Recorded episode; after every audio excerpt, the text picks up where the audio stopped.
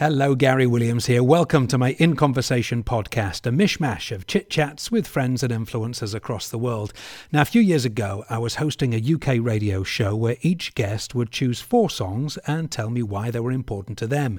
Now, due to music copyright issues, I can't share any of that music with you here just the conversation. So the music's gone, which might sound a bit weird sometimes, but I think it's still worth listening to what these great guests had to say. Enjoy. In conversation with Gary. Hello, this is Gary Williams with your weekly fix of great conversation and the best music. We've got a smashing show lined up for you today, and this week, I really mean it. We've got music from John Williams, Maurice Ravel, and Glenn Miller, all chosen by this week's special guest. Now, he's one of London's most well, I would say most popular and prolific musicians. He's played for Jamie Cullum, Georgie Fame, Jools Holland, Dionne Warwick, and our friend Claire Teal. And as a band leader, his happy customers include, wait for it, Sir Elton John, President Bill Clinton and Sir Richard Branson. That's not bad going. He's got a secret passion for model aeroplanes and he's a self appointed curry expert. he is Pete Long. Thank you, Gary. So nice to be with you in your studio. You didn't have to make me dress up in tie and tails, though, did you? well, that's the magic of radio. it is. Magic. So I know you're a fan of Benny Duke and Peggy, but why that particular track? Of course, it featured you, but well, you want? I, I thought we'd have something nice and lively that features me. Uh, Temptation is a jazz standard you don't often hear these days. I think it got a bit overused in the 30s and 40s um, as something of a novelty number, but uh, I was introduced to that tune, funny enough, by Miss Piggy on the Muppets. Uh, it's one of the tunes I've known for the longest time. Um, Uh, Muppet Show was great for teaching kids music and, and its cousin Sesame Street. And you can see it on YouTube. There's a rather good thing. Dial up Muppet Glee Club, and you have a big load of various Muppets going hom bobbity bom bobbity bom bobbity bobbity, but like Cecil B. DeMille. And Miss Piggy emerges through them going, You came, I was alone to Kermit. Such, such sophistication it, wrapped up in this oh, nonsense. It's beautiful, and it's great, but it's a great tune. I mean, as a, as a tune to blow on, it's incredible. It's got all different sections, it's quite chromatic, it's quite ahead of its time. If I'd have asked you 10 years ago to pick a tune of you playing, would mm. it have been quite different to that? Probably, yes, but uh, as, as you... are playing and your taste changed much? No, not really. Um, really, my two big guiding lights are Duke Ellington and Dizzy Gillespie. Always been the way. And yeah, and I, you know, pulled all my switches when I was a kid, and I'm still picking the meat off the bone now. Yeah, are you because you like to entertain an audience. Mm. I think. I mean, I think that's you feel that's an important part yes, of what you do, which is not typical amongst jazz musicians, is it? Uh, well, no, but uh, I was very lucky when I was a kid at school. We had a pub uh, up the road called the Prince of Wales, which is now Flats, of course, in Thornton Heath. And in the Prince of Wales, every Sunday lunchtime, they'd have the Martin Blackwell Trio and august special guests like Don Weller or Pete King, people like that. so every Sunday lunchtime, you know, I was, I was 17, of course, and over an appropriate age, and me and my mate Andy would go and watch the jazz. And gradually we got an ear for the sound of small group, sort of modern jazz, 1980 style. And uh, one week it was the great guitar player John Etheridge turning up. He turned up to do be the well to be the turn, and unlike all the others, he explained about the tunes. You see, you know, John's an amazing guitarist. Pete King, for example, is the best alto sax player in the world, but John is merely amazing, and um, and uh, so, but we came away from that going, that's the one we enjoyed the most because we were included in the show. We were included in this. Um, and so that's where, so that's where you sort of were on the receiving end of seeing how important it is to, to involve an audience. It's to involve. It's, it's, it's, it's, it's half the show. And you don't mind having a laugh, do you? No, no, I mean, no. You, you, you, like having a laugh. Well, yeah, I mean, as I said, one of my great heroes, heroes is Dizzy Gillespie, so I buy a lot of his live records with him chatting on it and fooling around with the audience. And he said something very wise. He said, if you make them laugh, you could, they'll listen to you do anything after that. You can, you can play anything you like to them. And, Nat King Cole said something like, if it, it, was, it was always worried about the lighting, and he said, if it looks good to most people, it's going to sound better. That's a very interesting point. Um, but so, why is it that a lot of jazz musicians kind of don't just keep their heads down and don't really say much in between songs and almost can get a bit sneery at people that are entertaining? Well, I think the process of learning jazz, you have to learn an awful lot of bits to learn jazz. It's it's like doing hideous algebra on a unicycle doing a jazz gig. It's that it's that kind of amount of information. So a lot of people are very proud of the fact they've done this, and they uh, and uh, a lot of people think that that's maybe enough. Uh, and for someone like Pete King, to be fair, it is. Uh, but you've got to be as good as him. Uh, and so for the rest of us, I, I, find personally papering over all the cracks in my technique and harmonic knowledge with gags um, it, it is very handy. Is it true your first job was in a bank?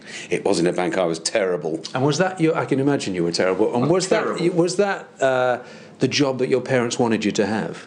Well, yes, I'm from a very long line of bankers, you see. Is that true? It is true. My dad was a bank manager. His dad was a bank manager. I think his dad before him was I think accountant. you got out at the right time. It's not quite, doesn't quite have the lustre amongst the community that it used to have in your no, dad's day. No, no. Well, I mean, it, I did a proper branch banking. You know, I was mm. sat on an inquiries desk. And in fact, uh, the reason I left is I, I sent a very rude picture of a lady and a horse uh, to the convent instead of their bank statement. Um, one of my jobs was putting statements into envelopes. Was that a mistake? It was a terrible, terrible mistake. well, I don't know, because had you not done that, you probably wouldn't be playing the oh, saxophone. I, well, I'd have left. I used to practice my saxophone in the safe in the lunch hours. They're very good to practice in bank safes. But how did your parents feel when you decided? I mean, was it a surprise? Yes, I, well, they wanted me to be normal, and uh, I, I, didn't have it in me to be normal. So I auditioned for music college on the quiet and got a place and I sorted all the grant out myself and I just went and told them. And I think because I'd sorted it all out myself, they were quite pleased with that. It's almost like coming out the closet, isn't it? With a saxophone. Yes, I had to come out of the saxophone closet. And, and, and I am who I am, mother. That's right. You must just, I'm still the same son yes. that I was. And I mean, how, how did they react? Uh, well, because I'd sorted it out myself, they'd seen that, you know, I was prepared to actually think about it and do it and not just float along like a flaneur. So uh, there was a moderate amount of uh, enthusiasm wouldn't be quite the right word, but a, a moderate amount of non hate. And uh, it came right in the end because I had them up to that place in Gainsborough where we all used to work, and they saw me conducting the Sands, the Sands and they saw me conducting this 35 piece orchestra with arrangements I'd written, and at that point I was let off the hook. So, do you remember the first time they came to see you? Uh, the first time, well, you see, the thing was when I was a kid, I was playing lots of. I wanted to, I wanted to be Charlie Parker, and uh, my mother would describe that as toothache music. So they never came to see that. Um, they did come a couple of times to shows. Generally, when I was in charge of something large, they came to see my Benny Goodman show in Sevenoaks. But this was probably more their cup of tea. Yeah, but this is all much more recent, you know, in the last 10, 15 years. How do you, it must be nervous making when you, they're sitting there, no? I don't know, because, you know, running a band on stage, it takes up the whole brain. And so I don't really ever get nervous. Uh, actually, thinking it through, uh, it's if it's anything outside the comfort zone. Now, the comfort zone for me is driving, speaking, jumping up and down.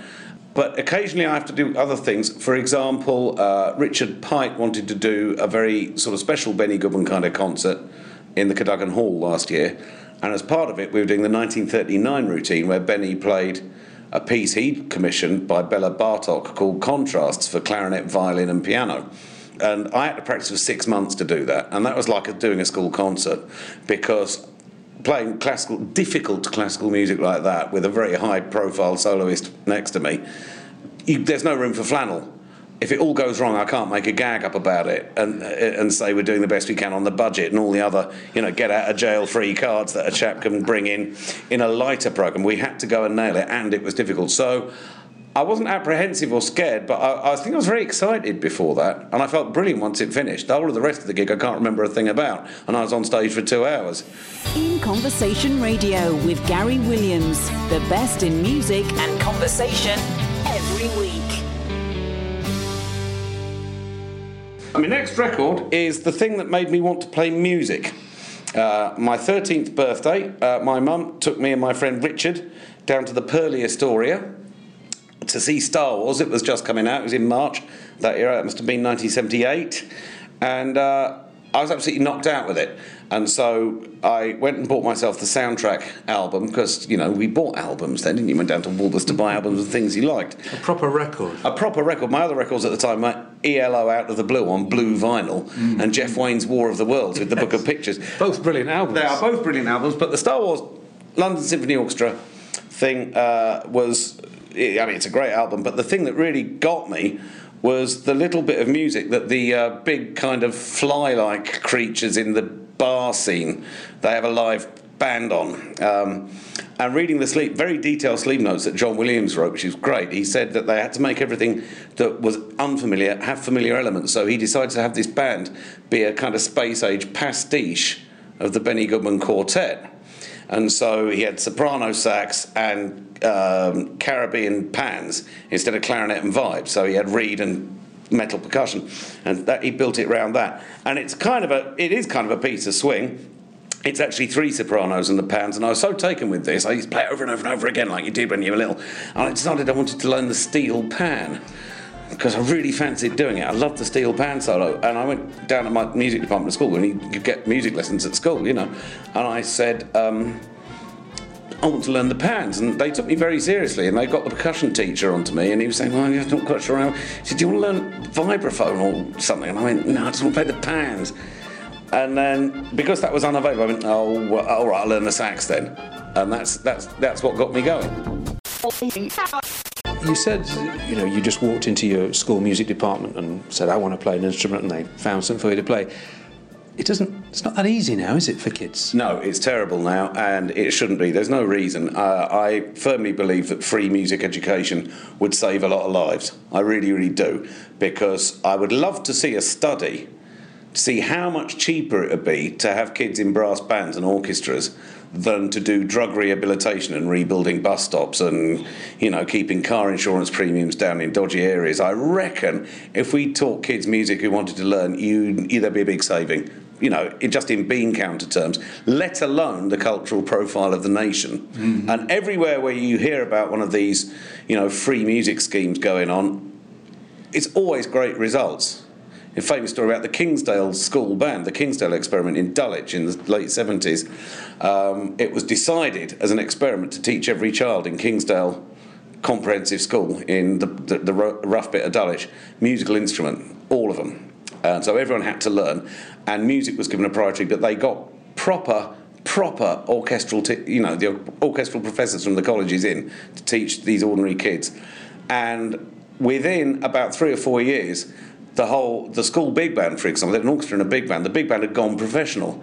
Uh, people you may know who were in their big band, Jamie Talbot came through that system. Um, the Cooper brothers on trumpet, trombone player called Fayyaz Virji plays for Jools Holland. Uh, loads and loads and loads of players. Gail Thompson was in that band. That's uh, astonishing. From one one experiment. One experiment. Uh, the very funny thing was when they, they got onto Blue Peter and um, they had the school band there, and they're all, you know, it was sort of the Leslie Judd era, and they're going with this band. Every every person in the school's got grade eight, and it's all amazing. And now here comes the band. They're going to play us in the mood, and uh, they played in the mood. And then Biddy Baxter apparently came in and said, "Oh, that was very nice, boys and girls." You know, and the, the credits had run, and the studio was off, and. Um, Mike O'Gorman, the lead trumpet player, saying, "So, who, who, are we making the invoices out to?" I beg your pardon. All the union cards came out. they weren't expecting that. No, they weren't. That's, of course, In the Mood, Glenn Miller at the movies. You were quite specific that we played that particular version. Oh, well, yeah. I mean, Glenn Miller, shortly after the Star Wars experience, you see, I, this was all 1978, 79, 1980, when pop music on the radio was, was quite lean musically. It was Haircut 100 and things like that. And there was nothing about it I particularly liked. Mm. Um, and so. Do you like most styles? I mean, do you have quite eclectic taste, or, oh, yeah, or, or do you be quite focused on I just like jazz? I'm not partisan, but I have discovered that one of the things that really gets me going is strong rhythm and chromatic harmony. In whichever guise it comes, wherever it comes, and the, and of course my mum had, had, as everybody's mum and dad did, in amongst the Semprini and, and the Nat Cole albums, the Glenn Miller album, of course, that everybody's mum and dad had, and I put it on, and that did it for me because what I found later, I've learned about music, is it's very, very rich harmonically, Miller's music. It's very, very clever. And he was paving the way to Nelson Riddle and all the great stuff in the 50s, which is really quite out there. And is that the tune which, you, I mean, of course, it's still so popular and so requested, mm. and musicians will tend to roll their eyes, oh, God, in the mm. mood. How do you feel when it's on the, it's on the list? We've got to play it well, and we've really got to make it kick because we must never forget that tens and tens of thousands of babies were born as a direct result of In the Mood. The reason I want the film version is because we it's the one Miller played in Orchestra Wives, I think, or Sun Valley Serenade, one of the two films he made, and they recorded him on a sound stage in a big film studio. So the recording is crystal clear, and it dispels the myth that Miller's band didn't swing. It really does. And I think you're right that with these tunes when they say, "Oh, this is a tired old thing," it's only tired because people are tired playing it. But if they get if they approach it with fresh eyes and fresh ears and really attack it, it's going Oh, to you have some sizzle, isn't it? Because it's brilliant writing. You have to. It is brilliant. I mean, I know In the Mood's kind of something of a wars, but if you go into the kind of the B team of the Glenn Miller music, there's some absolute gems. And there's a lot of players now who understand this. So you can get a band that will really rip In the Mood and get it all going. In conversation with Gary Williams. When you're not playing music, I know you enjoy. You certainly used to enjoy your collection of Airfix aeroplanes. I still do. it must be quite a nice way to wind down. Well, I firmly believe that, ev- well, everybody, but certainly every musician, needs to have a thing to do that isn't anything to do with music. Because if I can go and have a couple of hours whittling down a flying fortress, I come out and my whole brain is all it's all it's all reset and it can cope with things again. I mean, you know what it's like. The phone's ringing, and halfway through the phone call, a text lands in your ear, and then there's an email. pop- and you just- Are you quite good at switching all that off and going into your shed and Well, the shed is very good. I have to have all the I have to have all the nasty bits finished, but then I leave everything in the house and just go into the shed, put on Radio Four, and get get really really dull. But I think everybody needs to do this, be it fishing or soccer or country walking or something. Uh, everybody needs a place else to go. Tell me about your next record, Body and Soul.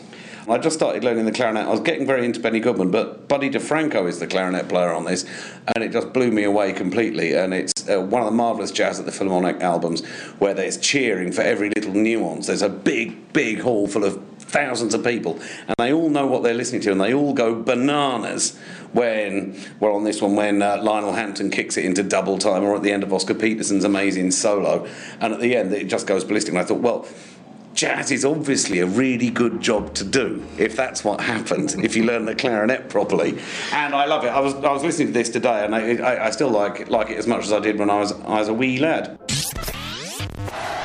If you could have lived in any particular time, a different time to this, what would your uh, what would your decade have been? Oh, I'd have. I'd like to have seen 1943 to 1953. I'd have loved to have seen swing going modern and the emergence of the singers and all the mess in between. I'd have loved to have seen that. Do you think it was easier to be a musician when you first started than it is now? Yeah, I think it was because I mean it it would be it's easier to well certainly easier to just go and be a jobbing player because it was very easy for me to get work in function bands when I was sort of in my twenties, and I remember when I was in my teens, uh, my teacher was uh, an old. Uh, pro called Bill Hudson, who played on a lot of the Carry On film soundtracks, and uh, you know he was an old man when he was teaching me, so he had a long career since the 30s. And I remember we had a school dance band where we played, um, you know, the Jimmy Lally arrangements and all that sort of stuff. And I can remember after about a year, I could play them all and I could read them. So I said to him, you know, can I turn this into money and, and give up the paper round? And, and he went, oh, if, it, uh, if only it was 10 years ago. So this is going back to 1968. He said in Croydon there were five dance halls, 18 piece band in each one, um, working Monday to Saturday. And he said, what would happen is he said, I would have had a job in one of them, and if I fancied Monday and Tuesdays off, you'd go and do my job for me and you'd start your apprenticeship. And he said, that's what would happen. He said, but that's all gone. So, right before I did grade six, I knew the business was in decline. You've done pretty well for yourself. well, it's changed though. It's got very much more de- democratic now with everything being online and everybody recording online and people putting out their own recordings. It's not so polarised, but of course, with it being democratic, there's a lot of babble. So, we have to find ways to cut through the babble. I know you're a big fan of uh, curries. Where's the best place in London right now for a curry? Oh my giddy aunt, that's a tough one. One of my favourites would be the Maharani on Berwick Street. Um, and try the um, tandoori haunch of venison. Well, uh, well, I'm thinking about that. Tell me about your last record. Oh, well, my last record's quite different. It's not really, uh, well, it, it is jazz really, because within this piece is it's kind of like the entire Jazz Orchestration Manual. And it's a piece of music written by Maurice Ravel and performed for the first time in 1912. It's a ballet, an hour's worth of music for a ballet uh, called Daphnis and Chloe. And it's one of the most beautifully coloured pieces of music I know. And I often use it if I, I want to have a good old sit down and a think. Um, I discovered it in its entirety when I was doing a six week gig in Sardinia. Make a request, leave a comment, tell us what you think. Visit inconversationradio.com today. Thank you, Pete. You know, whatever mood I'm in, I always feel better after a few minutes in the company of Pete Long. He's always busy with concerts and new recordings, and he writes a very entertaining blog, which you can read at plong, P L O N G, dot co dot uk. Thanks for listening. If you want to get in touch and hear more interviews just like this one, head over to my website, garywilliams.co.uk.